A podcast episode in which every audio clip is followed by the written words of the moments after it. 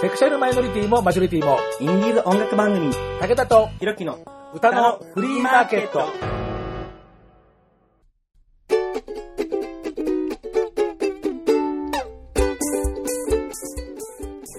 皆様こんにちは。ご機嫌いかがですか？簡単にあなたの手玉に取られます。ちょろい50代武田聡でございます。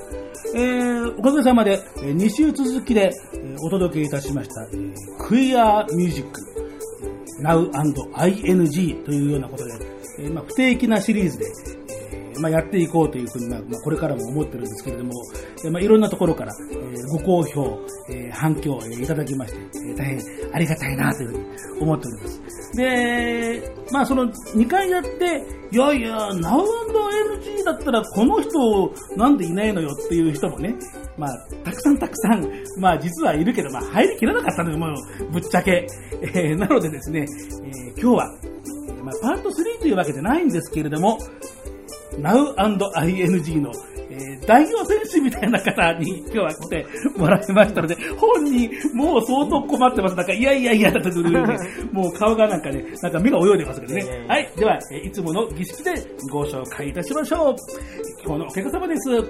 一度くらい寝たくらいで疲れが取れる年なんかじゃねえんでの、俺は。というわけで、はい、今日のお客様この方です。イェイはじめまして、新宿2丁目ゲイアイドリストの茶又そうです。よろしくお願いします。はい、どうもこんにちは。えー、実は番組出てもらうのは初めてなんですよね。そうなんですよ、初めてなんです、ね、あの、前から出て出てっていうふうな、あの、ことは言ったんですが、はい、えー、なかなかこちらがうまくいってるといただきます。ありがとうございます。まあ何でしょうね、サードアルバムが、はい、えー、まあ出たばかりとい。うようなことで、はい、いやもうやるなら今しかないでしょ、みたいな。ありがとうございます。えー、そんな形ですね。えー、なので、えー、歌のフリーマーケット、あの楽曲は、まあこれまでも、あの、まあいろいろとご紹介したんですけれども、はい、えー、直接ご本人とお話しするの初めてなんで、そうなんです、ね、えー、まあこれまで聞けなかったいろんなことを、はい、これを機会に、ちょっといろいろと聞いてみたいなと思いますので、はい、1時間くらいになると思いますけども、よろしくお願いいたします。よろしくお願いします。えー、ひろきさんは、えー、今日は外に連れ出せる状態でございますのでですね、えー、お休みで私が一人でやりますが、えー、武田とひろきの歌のフリーマーケット、ゲイアイドリスト、ちゃまたそのニューアルバムが美味しいな。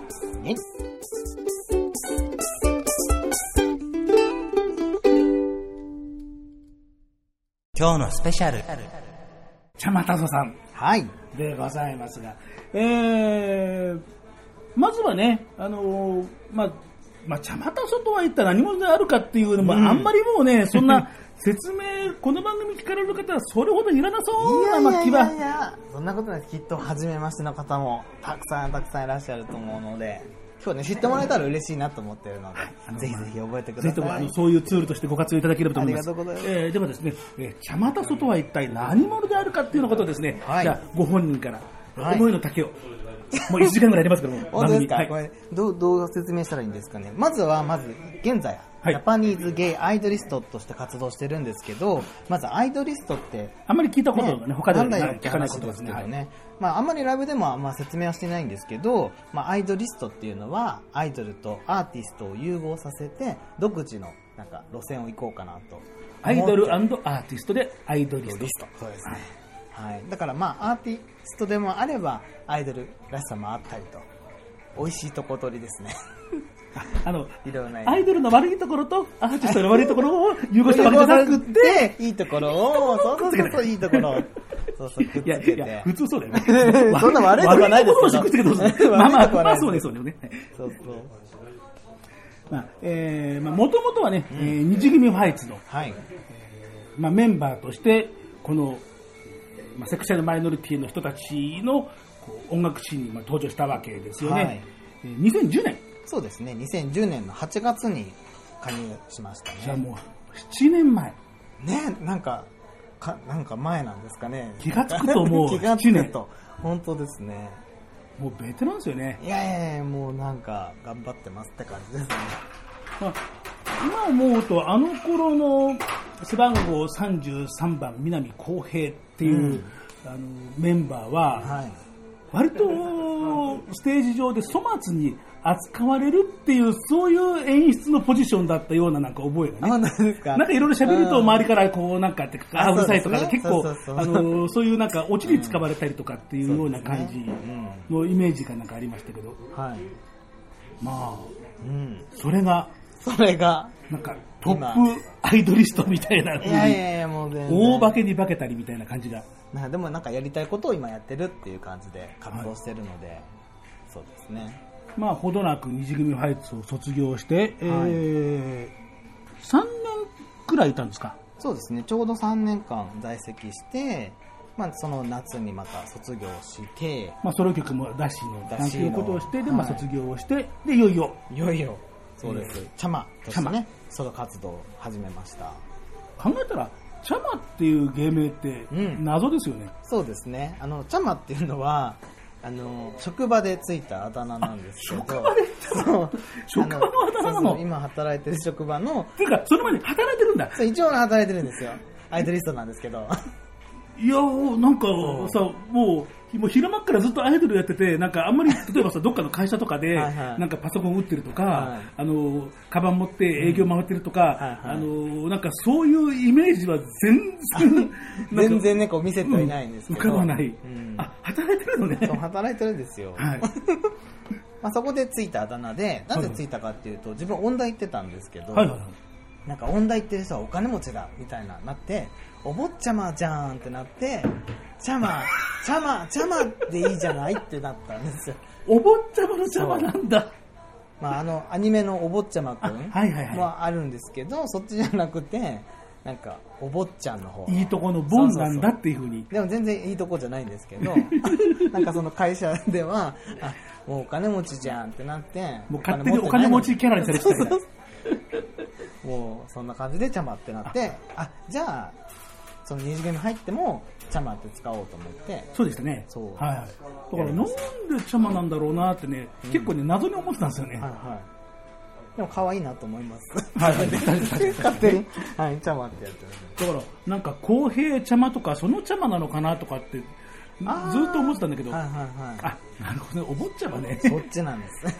で、ソロになった時に、はいもうすごくパソコン入力泣かせの表記になりました。そうなんですよね。これなかなか難しくて、これなロシア語？なんかロシア文字かなんかですよ、なんか。なんか難しい特殊文字で、そうでもこのチャマのあの昔の難しい表記は、前 mixi をやっていた時に、はいはいこうプロフィールで使ってた名前だったので、まあ、そのままこう使おうってして使ったんですけど、意外と変換が難しい。そうそうそう。もうね、不便でしょうがなかったもん。本当もうみんなから言われてで。しょ、もう勘弁してくれとかなんかね。はい、で、まあ、自分でも自分ではこう登録してるんで、はいはいはいあのエゴサーチというか、そういうのできるんですけどやっぱみんなが書けないってなってその1年後ですよね名前をまた改名してもう、それこのロシア文字を使わないとあまりにも 実用性に困ると、ここ日本だしみたいな。はいで、まあ、その2014年8月にまた名前を変えて今度は南浩平 AK チャマっていう名前ではいはい。活動し始めたんですけど、まあ、その二次組時代のその芸名をもう一回引っ張り出してくそうです、ねっ。張り出しましたやっぱ南さんっていう人も多かったのでそうですよね。僕もずっとなんか南さんと呼んでたようなそう気がします。なんですよね結構呼んでくれる人も多かったのでそしたらじゃあ使っちゃおうっつってはいはいは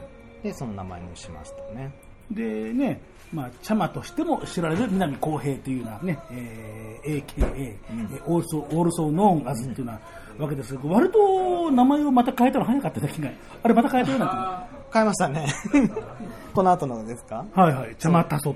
今のね、名前。茶またそう今の名前ですねまあその南浩平系茶間も良かったんですけどやっぱ検索しづらいとかいうのもあったので そしたらあのーこう検索しやすいとかちゃんと書きやすい名前にしようと思って茶またそうにしましたね まあ、多層にすれば、また、あの、引っかかる、なんか自分のところに引っかかる確率も上がりそうで。そうなんです茶またんだとだといろんな人が出てきちゃう、まあ結構茶間たんっていう人いそうですもんね。いるので茶またそうだったら自分しかこう出てこまあなかった割とこれは引っかかりやすいだろうと。相当セルフプロデュースを いろいろと試行錯誤して現在に至る。現在そうですね。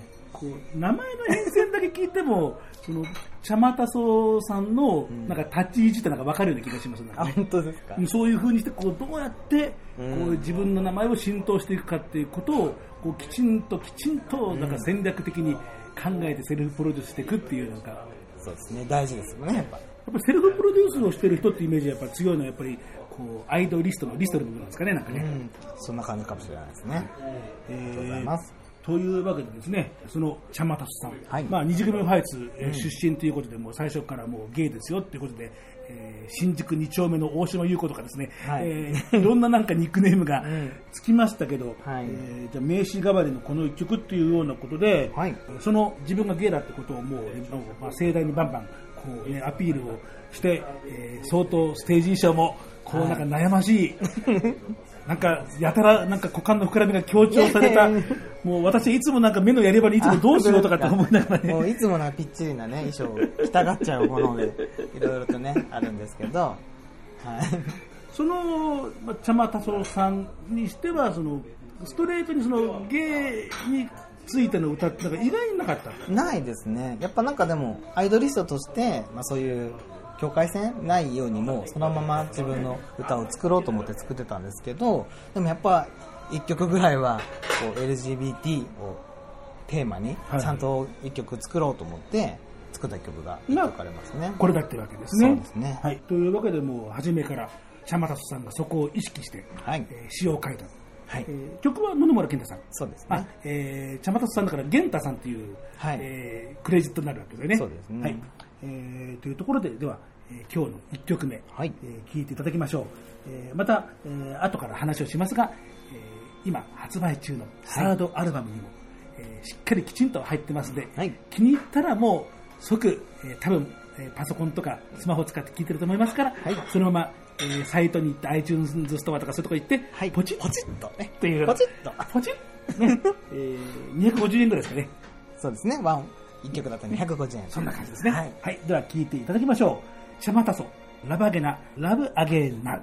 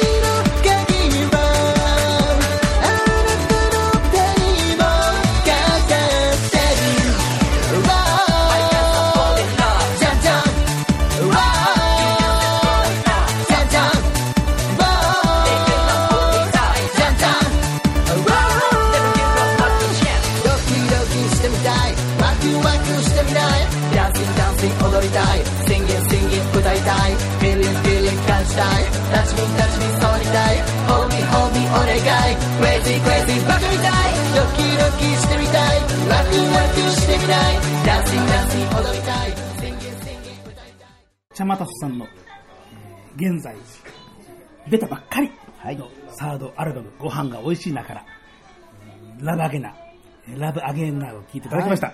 ありがとうございます。ラップで今ね、フェードアウトしましたけど、はいあのラップは、チャマタスさんが、そうですね。基本はあの野村さんがこうメロディーを書いてくれたりしてるんですけど、まあラップは自分でこう入れたいとこに入れてる感じで作っちゃってますね。いろんなことをしたい。こう、なんかずっとこうなんかね、そうそう、いろんなことをやりたくて、ラップもね、好きなので入れちゃいました。というわけで、まあ、チャマタスさんが、はい。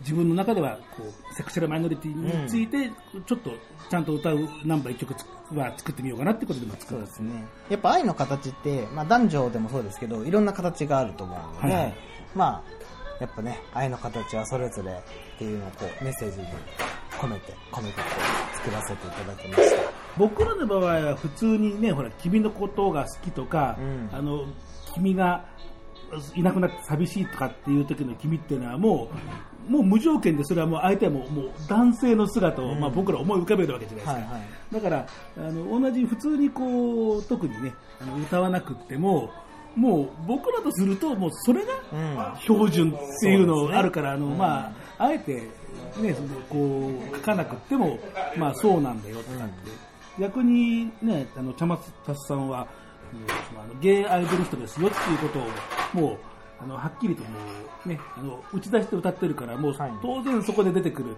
あの、恋人とか愛しい人とか、別れちゃった人は、もう、当然男性の男 男性で男だよっていう、まあ、そういう話ですよね。はで、えーその、サードアルバム。い。はい。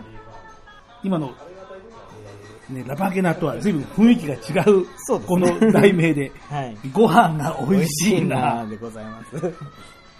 なんすかこの、あの、なんか、あの、JA とかからなんか、なんか、協賛が来そうな。なんかね、こう、なんか、タイアップ欲しいですね。ご飯が美味しいなね、なんかね、ねあの、お米屋さんのこう、なんか水先とかにこう、なんか、本当になんか貼ってほしい感じですよね、うんなんかね。スーパーのね、なんかお惣菜屋さんとか、そうそうそうちょっそうと流してほしいなって。いやーね、その、まあ、このご飯が美味しいのに表題曲についてはまたね、あの、後の方に、はい。えーしていこうと思いますけど、やっぱりこれをタイトルにしよううんっていうふうに、なんか途中でなんかだいタイトル変えてくれる人がいてましたね、なんか。はい。最初はあのコンセプトとしてあの前のタイトルが「ダークルーム」っていうちょっとダークなアルバムを作ろうかなって思ってたんですよ、はあだからなんか内容的にもこうエレクトロックな曲が多めのはい。曲あのアルバムにしようかなと思ってたんですけど、まあ、今回このマチさんに提供していただいた曲が素晴らしすぎて、はい。もう表内曲でしょうとなってちょっとコンセプトがいろいろ変わった。これダークルームが 一気にご飯が美味しいな。普通に変わったというね。あでもそれと合わせてあの同タイトルの「ダークルーム」っていう写真集もあの同日発売するのでそれは会場限定なので。あなるほど。はい。じゃあ、ライブに行くと、このダークな、うん。茶又さんが、うん。この肉感的な、ね。あのステージでぴっちりで、こう股間強調。いやいやいや そこはね、まあいろいろとね、見ていただいて、はい。両方ね、楽しめるアルバムになってますね。まあ考えたらね、そうですよね、その 曲の振り幅って、はい。相当本当に、あの、明と暗っていうか、うん。ね、シャイニーとダークっていうか、うん。振り幅は確かにレパートリーもともと広い。広いヒットを持ってますね。結構いろんな曲があって。今日はおかけしませんけど、うんちゃかポカレナスカペルとかさ、あれも結構ね、ライブでも盛り上がるんですけど、あれは結構ね、ハッピーソングですよね。ね、すごい。そうかと思うと、うん。こうね、もうどうにもなんないダークなのとかね、あったりとあかする。ったりしますね。やっぱやってて面白い。面白いです。やっぱりなんか、まあでも書いてるのは野々村さんなので、野々村節っていうのはすごい強いので、やっぱつんくファミリーとか小室さんみたいな感じで、あ、これやっぱ野々村さんだなっていうこうメロディアスが。あるんでそれは素敵なんですけどこれ野々村さんもやっぱね、い、ろんな楽しい曲もあれば、はい、これね、あの先に野々村さんがこれは曲を持ってくると、これ、あのその曲ができるまでの、のまあのえーまあ、野々村健太さんとか健太さんとのその、ねちゃんまたさんとのチームっていうのは、どんなプロセスで、まあ、いろいろあるのかもしれないけど、そうなんです。ねあの曲にもよるんですけどあのコイフルエンザとかだと、はいあれも自分がこう曲書いたりしてるので、まあ、それをこう歌って楽曲にしてもらったりとかも多いんですけど基本的には野々村さんにあのオケとメロディーをいただいてそれに歌詞を書いていくってスタイルですね。あだから何曲かこう候補があってどれがいいみたいな。こんな曲があるけどみたいな。おーじゃあ先に、じゃあ、こう、オ、ケが先にある。そうですね。OK とメロディーが来てそれにいいタイトルが思いついたらパッて書いてそこから歌詞書いていくうんスタイルですね。じゃあ、基本的にじゃあ、はめ込みをする。そうですね。ですね。あ、なるほど、なるほど。うーん。前に、パペラのイベントの時はい。に、ジャケナポ。うん。じゃあもともと野々村プロデューサーからはい。たこ焼きの歌としてそうそうそう。あの書いてっていうそういう注文があったけどたこ焼きの血が書けなかったからじゃんけんになりましたってなんかそそこのつながりよくわかんないんだけど。そう。あでもあの曲はあの自分水曜日のカンパネラさんも好きで、はい。なんかあんな感じの雰囲気の曲も歌いたいねって話した時にじゃあって書かれた曲があれだったんですけどで最初あじゃあそれでじゃあなんだっけたこ焼き？の曲をちょっと書いてみようかって言ってなったんですけど なかなか歌詞が出てこなくてタコタコタコタコみたいなのかなと思ったんですけどなんかあの、なんていうんですか、タコ入れて、たったらったらって考えてたんですけど、まあ、それもいいかなと思ったんですが、最終的にこうやっぱ聞き込んでると、じゃんじゃんじゃんじゃんじゃんけんぽん、あ、じゃんけんの曲じゃんみたいになって、じゃんけんにしましたね。まあ、どっちも多分ありだと思うんですよ。たこ焼きも。大阪にとかさ、行ってみたとか、まあ、まあ、確かにそこでなんかしっくりくる感じがするけどね、確かに。ああ、なるほど。まあ、そういうプロセスを経て、はい。いろんなものが出ていくろんるなものが。わけですね、これそうなんね。ですよ。ああ、なるほど、なるほど。いやいやいやい本当にいろんなタイプのものが出てくるから、一体どういう風にして出来上がるのかなっていうのはね、すごくね、うん興味があったんですけどね。なるほど。そんな流れがあります。はい。じゃあ、あのーそのサードアルバムの中で、はいえーまあ、これまでそのシングルカットをしたわけじゃなくて、はいえーまあ、今回のアルバムで初うんお披露目っていう、えー曲を今日は持ってきていただいたんで、はい。えーこれを、まあ、おかけしようと思うんですけれども、はい。えー題名が、えーあ、あれは宇宙人、はい、地球にやってきた。ですね。あがつくわけね。あ、点っていう、あがつきますね。なるほど。えーでは、えーそれを、じゃあ、えー僕もね、えーと、この曲については本当に、あのさっき、えー音源いただいたばっかりですそうなんですねまあ、題名もまだね、はいあのー出たばっかりの曲なんでですね、はいえー不安なんでですね、じゃあここはじゃあ、えー直接ご本人から、ねはい曲紹介していただきましょう。いたします。それでは続いての曲はこの曲です。あ、あれは宇宙人、地球にやってきた。なんか、変な音がするぞ。はああれは宇宙人地球にやってきた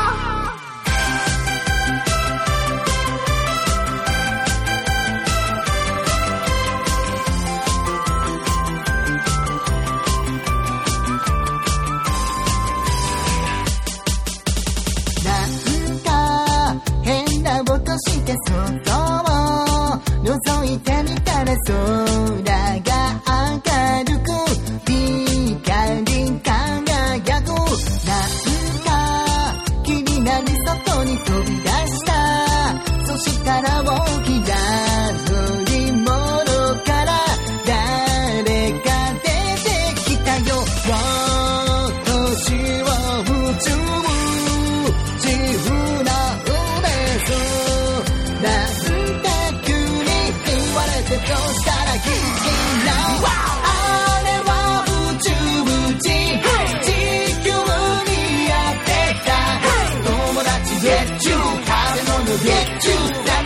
も何でもかんでもゲッゲッゲッゲッゲッシュ君は宇宙人。未来からやってきた。仕方ないから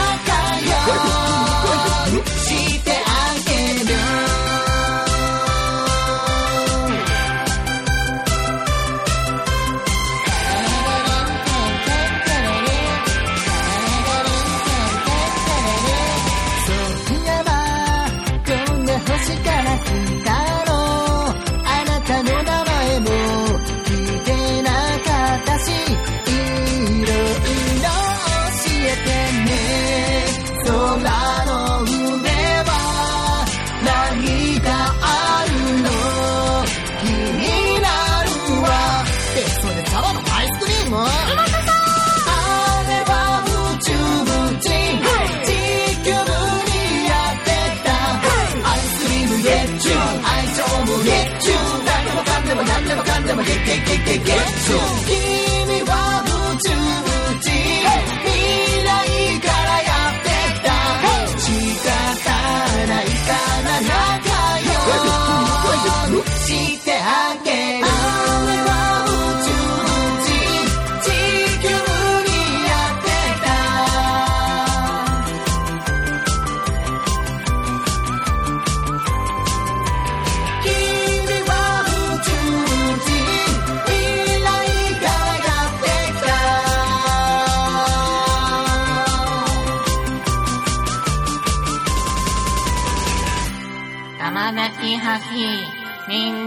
友達、人間大好き。ちゃまたすさんの、あ、あれは宇宙人、地球にやってきた。はい。を聞いていただきました。ありがとうございます。間違いないですね。大丈夫です。えー、まあ、さっきの話でしたしね、はいあの、メロディー聞いて、こう、サビが、うん。えー思いっきり野々村健太節だなと思ったら違うんですね、これ。違うんです。実は新たなね、ちょっと音楽。第三の第三の。また音楽家が登場、はい。MGPK さんという。ですね、はい。で、その、歌い出しが町あかりさんっぽかったりとか、うん。でまあ、これ作詞が、えー、ちゃまさんご本人ですから、はい。この題名の、あ、あ。あれはなんて、この、あっつうのもこうなんか、あ、町あかりとか、はい。なんか結構なんか、ちょっといろんなこうね。いろんなそういうフレーバーがなんか、はい。気づく人はきっと気づくだろうなっていう。ちょっとニヤニヤしてくれればいいみたいな。はい。えー、という、キャッチーですね、これね。そうですよね。なんか、絶対ライブで盛り上がるんじゃないかなって思ってるんですけど、なんかなかなか自分の曲で、こう、なんて言うんでしょうね。こんな感じのコミカルな曲もあんまないので、ああ、明るくてノリノリな曲はあるけど、コミカルって、意外に言われてみると、意外とないんですよね。で、今回はいはい宇宙人をテーマにしてるので、面白いかなっていうのもありますよね。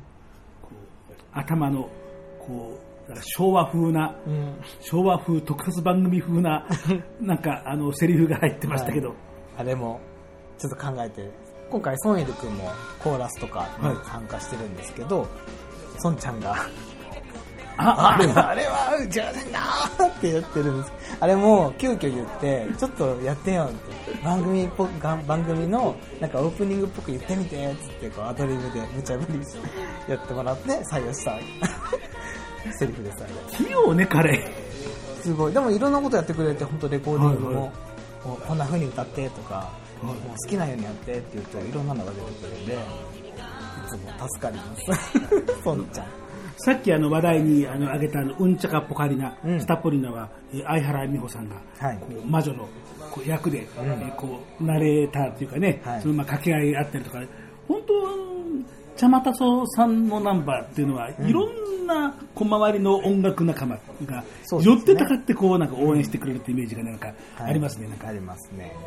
でも今回のアルバムも結構コラボレーションしているので。あそうですねなんか。そうなんですよ。今回コラボ的には町あかりさんもですし、はい。あとフィーチャリングで宇治のアンナさん。はい、そして高橋さん。はい、と渡辺幸雄さんに参加してもらってる楽曲もあるので、はい。ぜひその辺も楽しみに聴いていただけたらなと思います。えーまあ、今日は、えー時間の関係で、はい。まあ、そこまではおかけできませんが、はい。まあ、何しろほら、ね、もうポチッと。そうです、ポチッと。えー、1曲だけでよかったら250円かな。はい。えっ、と、アルバム全部だと、と、あと、1650円と、こう結構お安く、お買い得になっているので。はい。こうポチッと。ポチッと。ぜひね、あの、全部、全曲通してね、やっぱ聴いていただけると、作家としてはね、やっぱ、まあ、それはそうですよね。嬉しいので、やっぱりぜひ一つのコンセプトでね、うん曲順もどうしようかっていうふうにまあ考えて並べてるわけですから、はいまあまずはこう作り手の順番で、そうですねえー楽しんでいただくっていうのがね、まずはよろしいかなというふうに思いますけど、きっとこう、ライブを見てる感覚で楽しめるはいアルバムになっているのでね、聴いてほしいなと思います。えーというわけで、えー今日は、えー、茶松さんに、はい。えーゲストで、えーサードアルバム、ニューアルバム、えーもう出たばっかり、はい。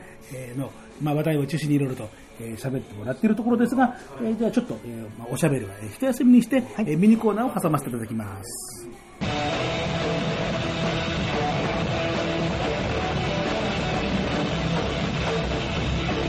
上村洋平の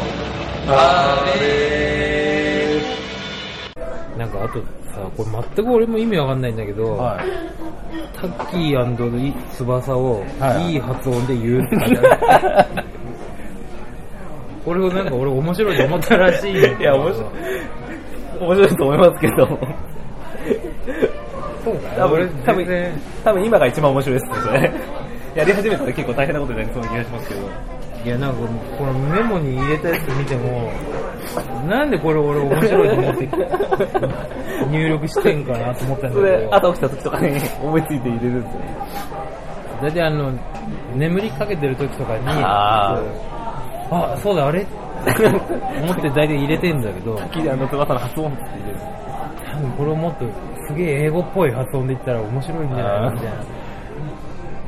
全部見えてこないんですよね、今のとこ。そうですろ。なんなのかな？いやでも一個一個はまあまあまあ面白いと思う。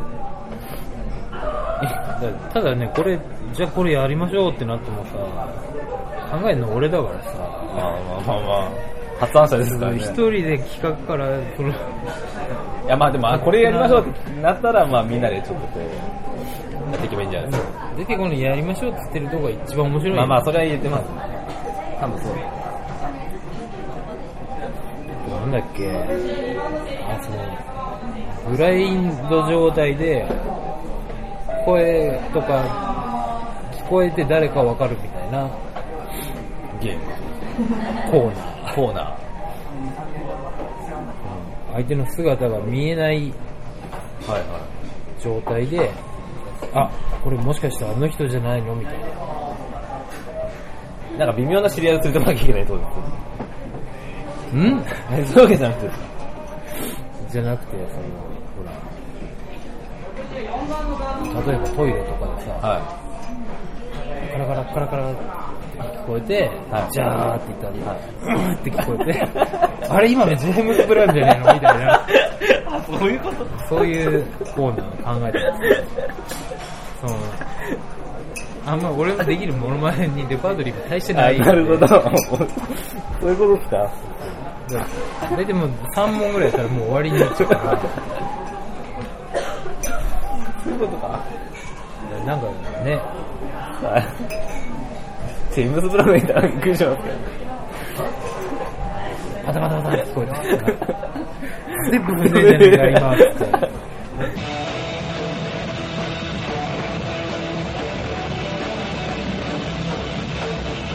上村洋平のあまたね。上村洋平のあれへの応援、苦情、質問、その他お問い合わせはメールで kyk&y アンダーバーインフォアットマーク yahoo.co.jp kykandy アンダーバー info アットマーク yahoo.co.jp です。お便りお待ちしています。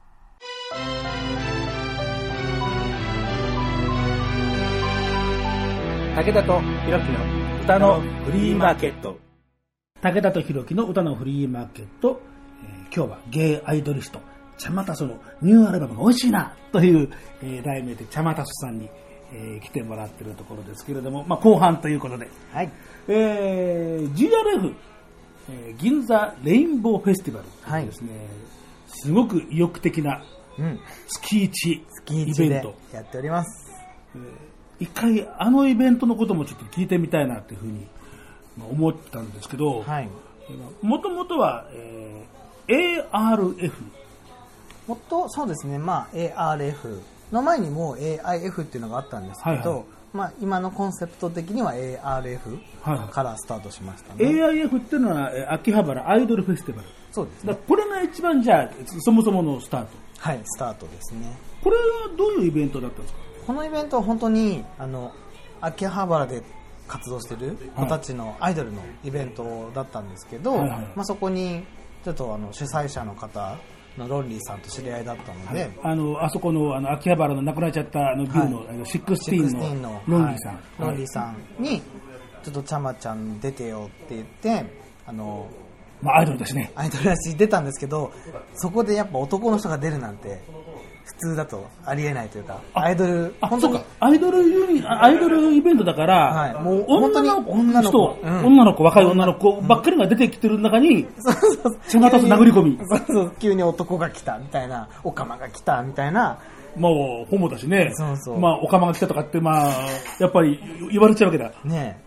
だから最初は本当に、全然やっぱみんな女の子のアイドル見に来てるんで、まあ、そうだよそうね。そう普通に考えたらそうなんで、お前誰だよみたいな感じで、やっぱ誰も見てくれてなかったんですすごいアウェー感が。本当に。あのだから結構折れてたんですけど。まあ、俺るよね、こでれ。しかも最初に出た時が、あの、最初って秋葉千円って名前だったんですけど、はいその頃って、本当一日通してイベントやってて、はいはいえーと自分は4公演出てたんですよ。あの、1部、2部、3部、4部っていうのがあって。あの、まずこう、知ってもらうためにって言って、はいはい全部出ていいよって言われて、4公演出てたんですけど、やっぱ誰も聞いてくれないから、もう一公演目で心が折れそうになって、でも結構人がいないところで歌うのは慣れてたんですけど、はいはい久々に来たなと思って、これは辛いぞと。これは辛いなと思って2公演目からこう気持ちをさらに入れ替えて、こう自分のこうライフスタイルってこういいろんなところに行くっていうあるんで、そういうのでこう知ってもらうこうやつでやって、やっとこうお客さんがついたというか、ファンの方がついたというか、見てくれる人がついたので、そっから、こう徐々にこう、ちゃまとそう見たいっていうのもあるし、あと、大人の AIF って言って、あはいはいはい。そこから始まったんですけど、いろんな2丁目をはじめ、いろんな方に出てもらって、それが大きくなって、銀座レインボーフェスティバルみたいな。最初は一人で自分やってたんですけど、はいはい。徐々にこう一人一組二組ってこうまあゲストがロンリーさんがとにかくちゃまたと気に入ってた。わけだ。そうです。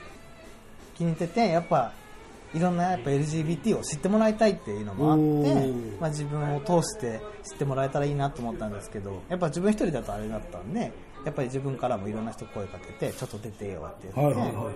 それが今大きくなってあんなにたくさんの方が出てくれてますね。大人の AIF 時代も、なかなか強烈なメンバーがいたような覚えが。あれがすごい話題になりましたよね、はいはいはい。やっぱそれを見に来る人も増えてきたので、はいあまあ、ニューハーフアイドルなんていう人たちもいたし、それから、えーね、アラフォーアイドルっていう、アイドルねなんか PTA の寄り合いみたいななんか、本当に大好きなんですけど、はいはい。アラフォーさんも出ますし東京紅組さんか。はい。はいはい。東京紅組さんもこの前ワンマンライブああ、そうですね。はい、パペラでやってたんですけど結構ね盛り上がってますよね、はいはい。そうやってこう、コツコツ、コツコツ。折れても折れても、それでも、でも。折れながらでも前に進んで、もうこじ開けていったわけだ。うん。でも本当に最初にロンリーさんからはいはい。あの、まあ、自分が一人で出てた時に、まあ、なんかちゃまちゃんみたいな人たちを集めて本当に一個のイベントをやりたいねって話してたんですよね。もう何年後かでもいいんですけどそれが一応叶って今月1で開催できてるっていうだからもう来てくれてる方もそうですし出演してくださる方々もみんなありがとうございますって感じですね。ロンリーさんも面白いところに目をつけましたね、なんかね。やっぱなロンリーさんって面白い人が好きみたいでうん、まあ、アイドルの子たちも本当に面白い子たちばっかりだったので、そこでいろんな輪が広がったっていう感じですね。で、そのレインボーとつけて、秋葉、えー秋葉原レインボーはいフェスティバルになり、何？本当はそこのままで行きたかったんだけど、ビルの都合で、諸事情により、えー銀座に移動してはい、3回目からは銀座レインボー変えましたね。通称 GRF。はい。銀座系アイドルっていうんですかね。そうですね、もうなんか、銀座のオカマみたいになってきてますけどね。銀座のホステスみたいな感じで。まだ月一やるっていうのは、うん。なかなか、これは容易なことじゃないなっていう。当初は月1やる予定はなかったんですけど、なかなかだってねな、かなかやっぱ自分もでき思うよね、だって。うん。でもなんか3ヶ月に1回ぐらいのスパンではやっぱやりたいねって話してたんですけど、やっぱ結構盛り上がっているので、であとやっぱいろんな初出場の人たちも多くなってきて、やっちゃおうとやってますね。昔ね、あの、2000年代の前半に、そのゲイインディーズっていう風に、あの、言って盛り上がってた頃に、うん新宿のヘッドパワーで、えーバルダムサという、えーまあ、生演奏系のイベントがやっぱり毎月あったっていう話は聞いたことが、まああって、まあ、あれはあれでやっぱすごいなっていうふうに毎月やってたんだと思う。はい。っていうふうに思ってたんですけど、その GRF が月1っていうふうに聞いて、うーんっていうふうに、すげえな、多いっていうふうな。でもあのイベントって本当に LGBTQ のあの当事者だけじゃなくて本当に普通のアイドルの子たちとかのんけさんとかも、はいはい。みんなごちゃ混ぜでやるっていうのはいいなと思ってますね。その最初はね、その、誰だお前、オカマかとかっていうふうにスタートしたその AIF のそのは出た初期の頃と比べて、明らかに風引きが違うわけだ。違いますね。やっぱ見に行きたいとかもっと知りたいとかそういうのもあったりとか。あとやっぱこうコラボすることによってその、まあ、ゲイナイトだったらゲイの人しか来ないとかあると思うんですけど、やっぱ一般の方も来れるんでやっぱ知ってもらえるチャンスうんができるのはいいなって思ってやってますね。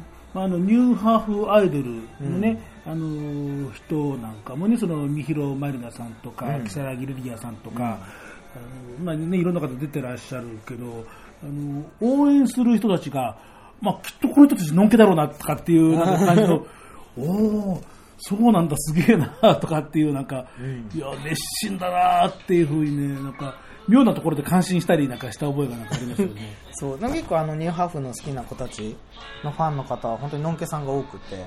でもその方がやっぱ見てくれてるんで一緒においおいおいやってくれるんで、まあ、ライブとかも盛り上がってますよね。イベント自体が俺なんかこう、ゆるく結びついてきてるんだなとかって、そこがすごいなって。ああ、いや、これね、一度ね、その、GRF はい。の銀座レインボーフェスティバルって、本当に不思議なイベントだなと思ってて、その明らかにそのセクシャルマイノリティの人もいるけど、いや、でも明らかにこの人多分、のんけさんだよな、きっととかっていう人も出てたりなんかしてる中で、はい。どういうイベントなんだろうなっていうのが、すごくなんか不思議に思いながら見てて、はい。一回だから聞いてみたいなと思って、うん。あ、そういうことだったんですね。面白いね。でもなんかいろんな自分なんかあってあれは一応エンターテインメントイベントっていう形で今やってるんですけどその LGBT も含めてあのそうじゃない人もやっぱりライブ活動なかなかできない人とかもいると思うんですけど、はいはい。そたちこう来てもらって知ってもらうっていうきっかけのイベントを作りたいっていうのもあったのでそういうのもありますねまあ、自分自身もやっぱり最初の頃ってライブが全然なかったので、どうしてもこうライブ出れない時期とかもあったんですけどやっぱああいうイベントがあるとこう知ってもらえるん。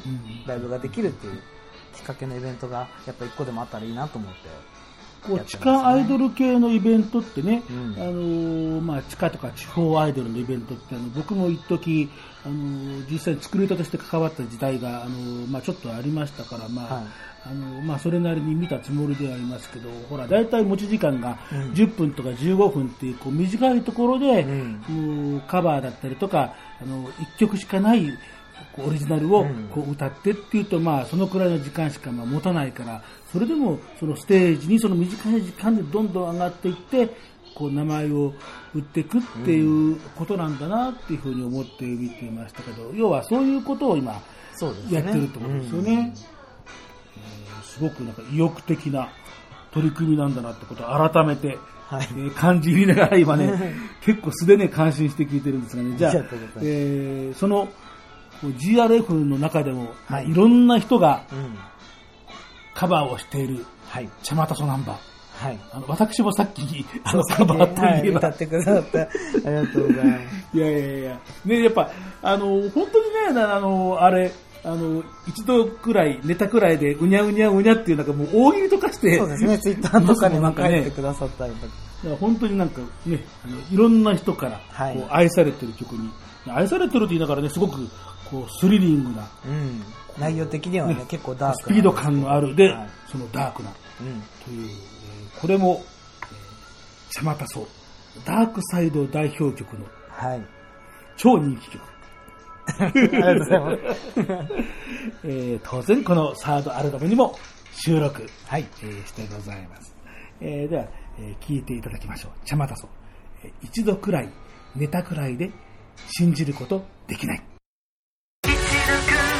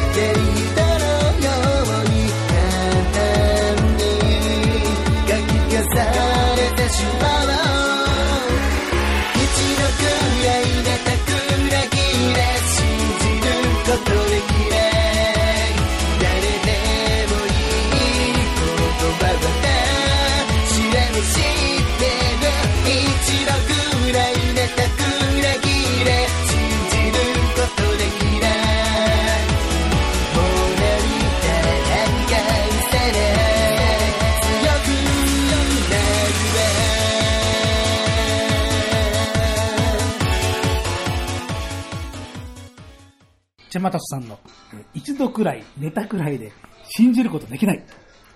はい。超人間不信の歌。本当だ。やばいタイトルですよね。よく考えたら。いやもう、僕なんかすぐ信じちゃいますよ、なんか。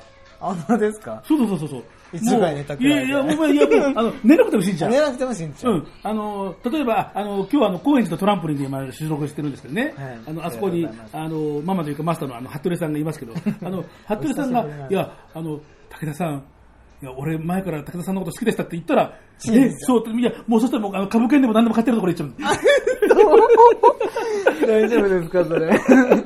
もうほら、あの、簡単に手玉に取られるちょろい50代ですから。いやいやいやいや。いや、でもね、この曲すごい、ね、自分的には大好きな曲なんですけど、ね。いや、僕も好きですよ、これ。本当ですか、もだからいろんなとこ好きだからカバーカバーしてるじゃないですか。そうなんですよね。結構いろんな人がカバーしてくれて、はいはいライブで歌ってくれてて嬉しいですね。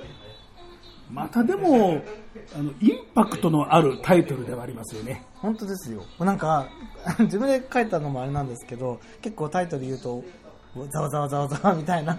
まあね。まあでも結構ほら、みんなそれなりにほら、覚えが多分あると思うから。なんでこんな題名が誕生しちゃったんですか？このタイトルは、まあ、あの、先ほどもお話ししたんですけど、あの、野々村さん、はいはいはい玄太さんから先に楽曲のこうデモをいただいたときに、あ,、の、篠原涼子さんの、愛しさと切なさと、はいはいはい。心強さとみたいなタイトルの長い感じのメロディーをサビに持ってきたい曲があったらいいねっていうはいはい話もしてて、でそのメロディーをいただいた時に最初本当にタタタタンタタタタタンタタンタンっていうメロディーでシンセのメロディー来てたんで、えー、どうしようなタイトルが出てこないなと思ったんですけどやっぱ聞いてるとあ一度くらい寝たくないで信じることできない。あこれでいいじゃんっつって決まった曲です。割とし、割と早くこう決まりましたねこの曲。その言葉が、ボキャブラリーが出てくるってことは、はいあの茶間さん基本的にやっぱり一度くらい寝たくらいで信じることできないってやっぱ思ってるい。や、思ってはないですけど、でも、まあ、歌詞の、歌詞をちゃんと聞いてくださった方は気づくかもしれないですけど、結構みんな、こっちの、あの、ゲイの人たちはありそうだな、みたいな。そうだでもあの、男女にしてもあるかなと思って、うんだからどちらに捉えても、なんか経験ある人はあるかなって、これから経験する人もいるかなって思って、ちょっとね、歌詞にも注目してほしいなと思うんですけど、PV も相当、あ。こう強めに作っているでしょ、これ。えっと、これ実は初めてミュージックビデオを作ったんですけど、今回ね、まあ友達にも参加してもらって、はい。ダークな感じを演じて作りました。仮面舞踏会的な、うん。このあの目だけ隠す、こう仮面も、まずあれからまずインパクトがほら、そうですね。でもあれ結構好きです。はい いいと思う。やっぱり演じてみたい感じ。うん、でもなんか、あの仮面の自分と、まあいつもの白眼鏡の、はい。あれでもちょっとダークな部分を出してるんですけど、まあ、こう、二面？二層面？はいなんですか？二つの顔が見せれたかなって思ってますね。相当アーティスティックな、これもね。えーというようなところでですね、えーまあ、超人気曲、いろんな人もカバーを、やっぱりしたくなるやっぱ魅力があるんでしょうね、きっとね。ですかね。なんかれ嬉しいですね。本当たくさんの方に聞いてほしいなって思います。えーまあね、こんな風にいろいろとね、あの、まあ、おしゃべりしてるんですが、まあ、そろそろ、まあ、終わりの時間も近づいてまいりましてですね、えーまあ、さっきもちょろちょろっと名前は出てるんですが、はいえーまあ、ミュージシャン、えーアイドル、えーアーティスト、茶間田さんを語るときに、はい。もう一人、やはり忘れるわけにいかないお名前が町あかりさん。はい。という、ね、ことに、でも、これもすごく不思議で僕からすると、町あかりさんって本当にもう、あの、もうビクターでしたっけ、はい。今出てるもう本当にもうメジャーの、はい。こうシンガーソングライターの方でしょ？で、はい。いろいろなところでも評価も高いし、ん。で、一体どこで？知り合って、で、一曲じゃなくて、こう何曲も何曲もって、うん相当なんか仲良しっぽいよね？とか、いい 謎なんだけどとかっていう、うんちょっとその辺のお話を。はい。まあ、マチさんとの出会いはですね、あのー多分ちょっと名前忘れちゃったんですけど、ゲイナイトがあって、そこにピンコさん、はい。ドラッグクイーンのピンコさんが、あのー音源として、モグラ叩きのような人を使ってショータイムをしてたんですあ。今、今、つい、今、今、口ずさむと、これ、これ口ずさむともう、あの、ちょっと、さっきのしたからね。ね。さあ、で、こう、ショータイムで使ってて、なんだこの曲はと思って、うん。えいつの時代の曲なんだろうまあ、なんか、正体不明な感じがしますよね、あの歌ね。昭昭和かなみたいなはいはいはい感じで、で、YouTube で、そのタイトルとか、モグラモグラ叩きのような人、うんで、町あかりとかで、町あかりはされてますね。モグラ叩きのような人って調べたら、あ、え、若い、可愛い子が。うん可愛い子でやってましたね。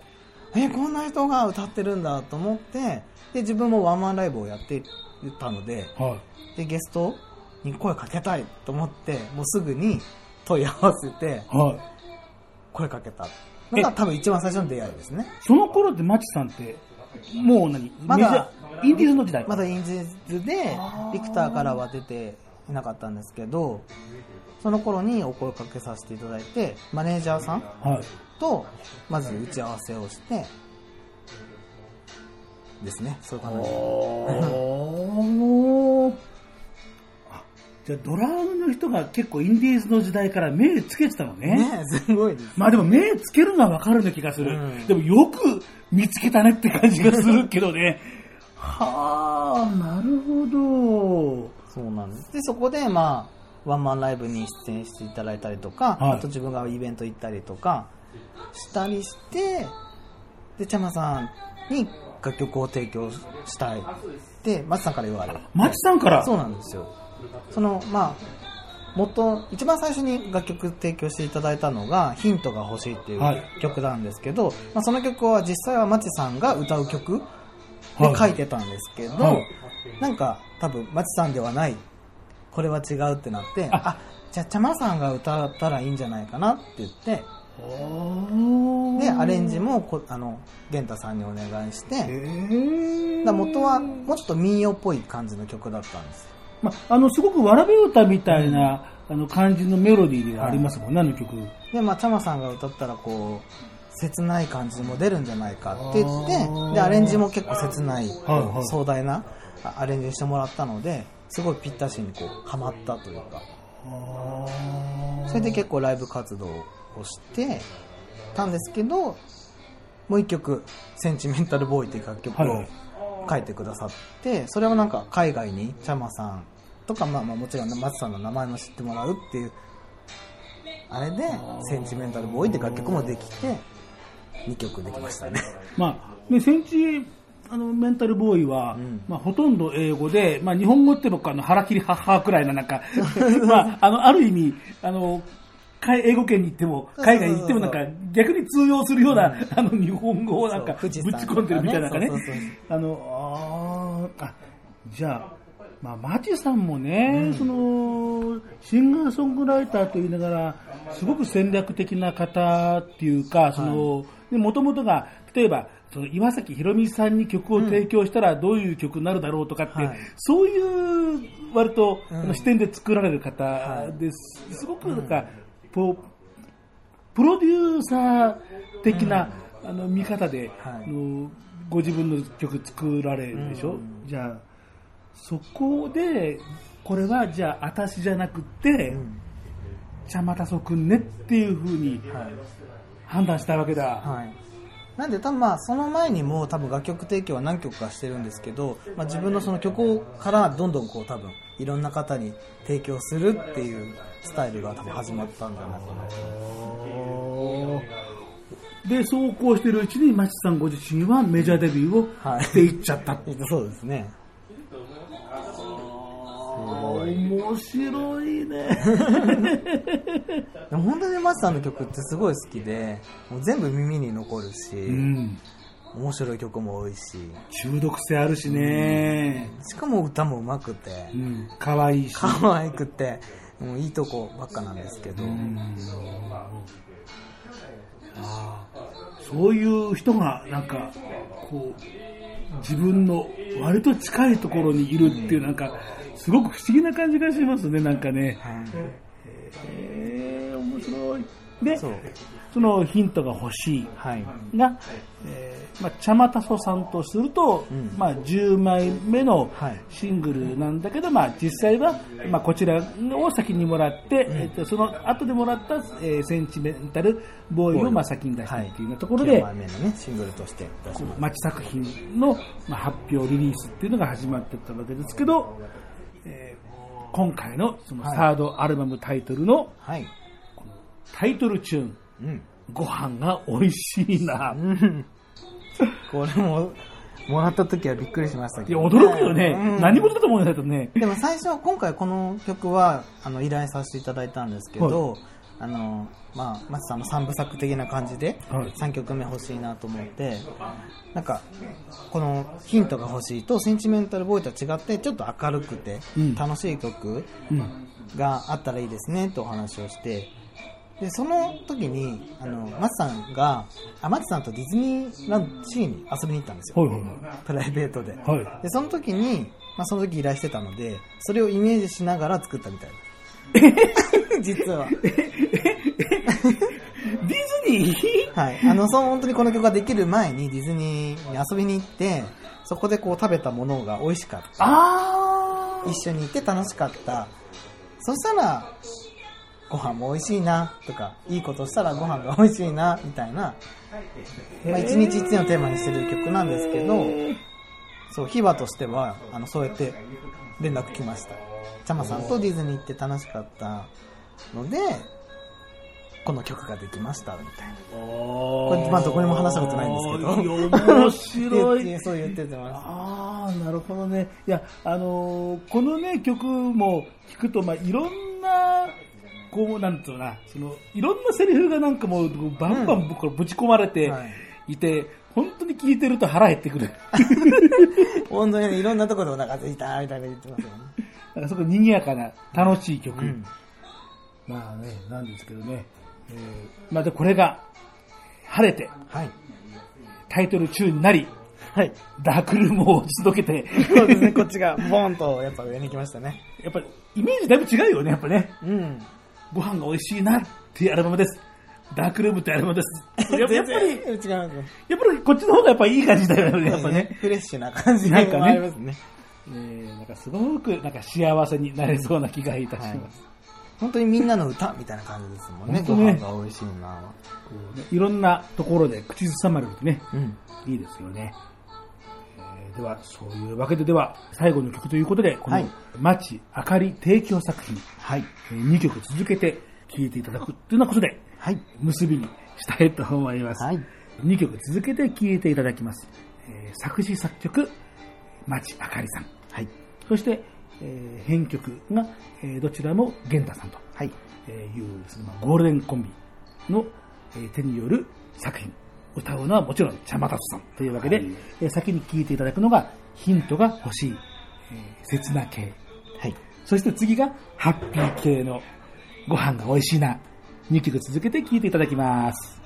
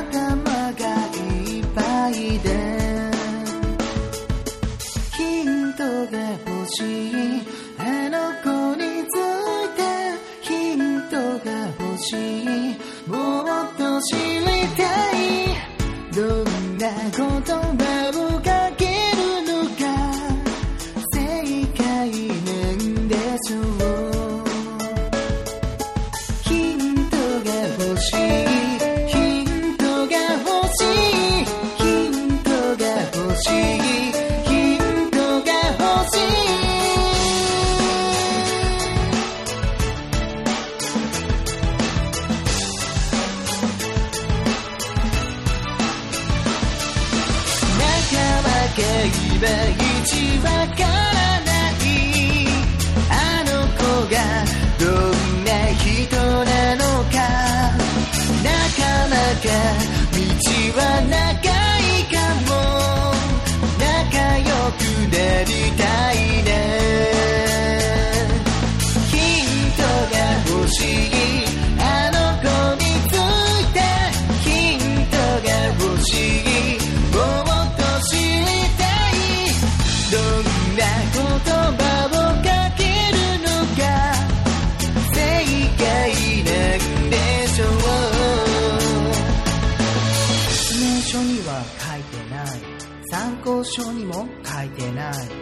血液型お誕生日どんな街で育ったのか。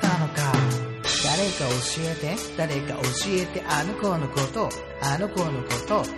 100%片思い。100%片思い。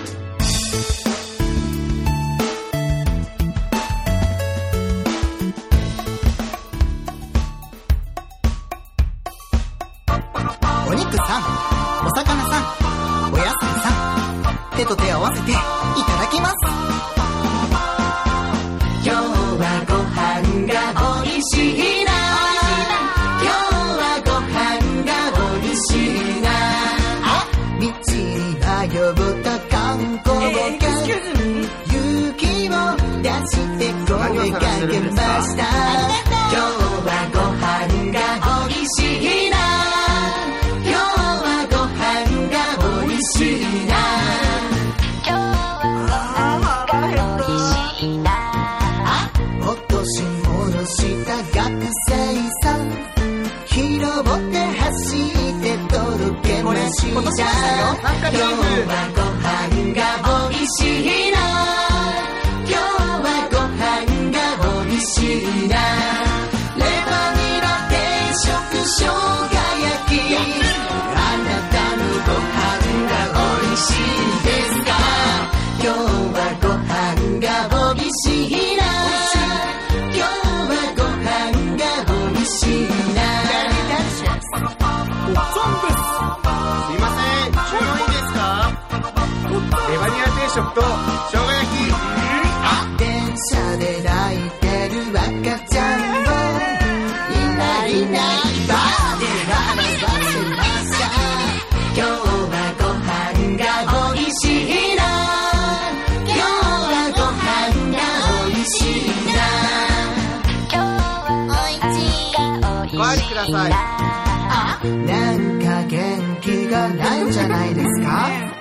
よければ一緒に歌いませんか？今日はご飯が美味しいな。今日はご飯が美味しい。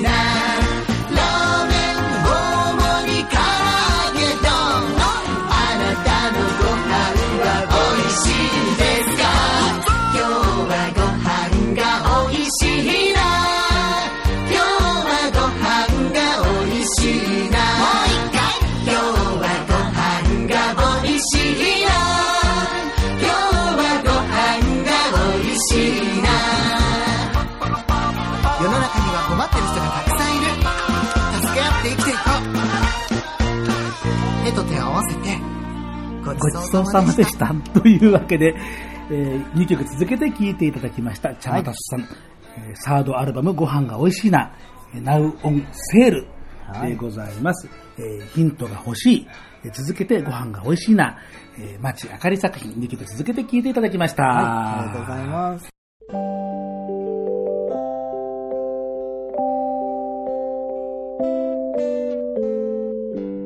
武田とひろきの歌のフリーマーケット。というわけでですね、はい。えー、チャマタスさんと、もういろいろとあの僕も聞きたかったことをね、今日はあのいろいろ聞けて、はい。すごくなんかあの、消化がいい感じで。すっきりしました すっきりすっきり。よかったすっきりすっきり。えー、ではね、あのーまあ、最後に、ミュージシャンさんから、はい。えーこのサードアルバムとか、えーそそれからあのいろんな告知がもし、えーはいありましたらお願いします。えっと、まずですね、えーこの2017年7月26日に発売されたばかりのチャマトソサードフルオリジナルアルバム、ご飯が美味しいなが、現在好評発売中です。発売中です。ありがとうございます。ます。iTunes やレコチョクをはじめ各配信サイトでも配信されていますし、えー Amazon で CD の版の発売もしていますので、ぜひぜひ皆さんチェックしていただけたらなと思います。よろしくお願いします。そして、はい。えーこのアルバムをリリース記念としてイベントが1個ありまして、はいはい8月8日にはいイベントがあるんですけど、ちょっと会場を今忘れてしまいました。ありがち、ありがち。もうね、僕もね、よくもうそれやりますから、はい。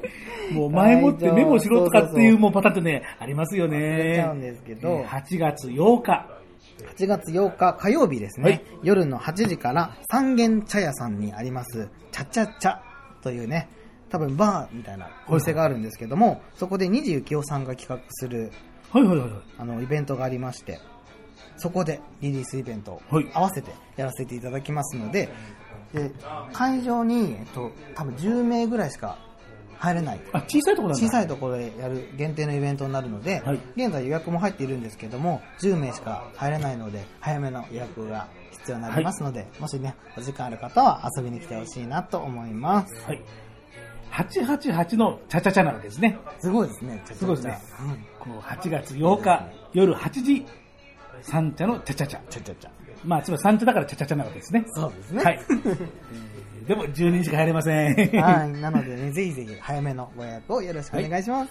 えーで、えー8月の GRF も協力ラインナップってな感じですね。そうですね。8月の27日日曜日に開催されます。えいつも最後の日曜日が？そうですね。第4日曜日第4日曜日。になりますね。で、9月だけは9月の23の土曜日はいはい。にちょっと変わるんですけど、そこだけ気をつけてもらえたらなと思います。いろんなミュージシャンさん、アイドルさん、はい。えー出ます。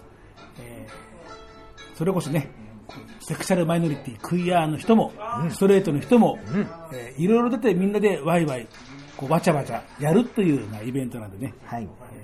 これもね、ちょろっとね、遊びに来ていただけるといいなというふうに思います。えー場所は、えー東銀座の駅がすぐそば、銀座鳥かぶと。はい。まだ牛丼太郎ありますかね？まだね、看板ありますね。